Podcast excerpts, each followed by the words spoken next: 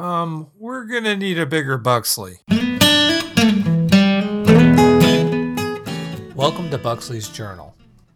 I've been spending a lot of time in LFR lately, and I've noticed a trend. On Tuesdays, it's almost always like this. Welcome to the LFR experience. We have valet parking for your mount, so please hand the reins to one of the attendants. This should be a quick and pleasant activity, no more than 10 minutes to clear all bosses. In the unlikely event of your death, we have healers standing by who can res you before you even hit the ground. If you'd like, you may have some hors d'oeuvres that we have prepared over there. As I'm sure you're aware, all gear that drops will be donated to deserving charities. Thank you for joining us in this LFR experience. During the middle of the week, it's pretty much like this. Hey guys, glad you're here. Everybody keep track of their mount so it doesn't wander off. Now I know this is new to some of you, so we're going to explain things as we go. It's going to take about 40 minutes to an hour depending if we wipe or not, and if you're about to die, try and do it near a boss so it can trip over your body.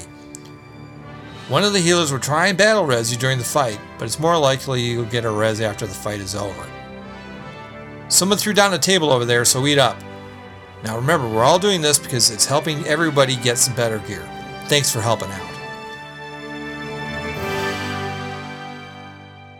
On Mondays, right before the reset, it's like this. Hey, noobs, you better know what the heck is going on. Yeah, that's called a riding mount. Now get away from that thing and quit drooling on it. None of you better die, because if you do or your DPS is too low, we're gonna boot you. We might even boot you for having a stupid name, so watch it. You better have brought your own food so you can share it with everybody else on the raid, because no one else did. Now, the loot rules are I get everything. You're lucky to be here. Please keep that in mind when rating. If you'd like to see what I'm up to, follow Ask Buxley on Twitter.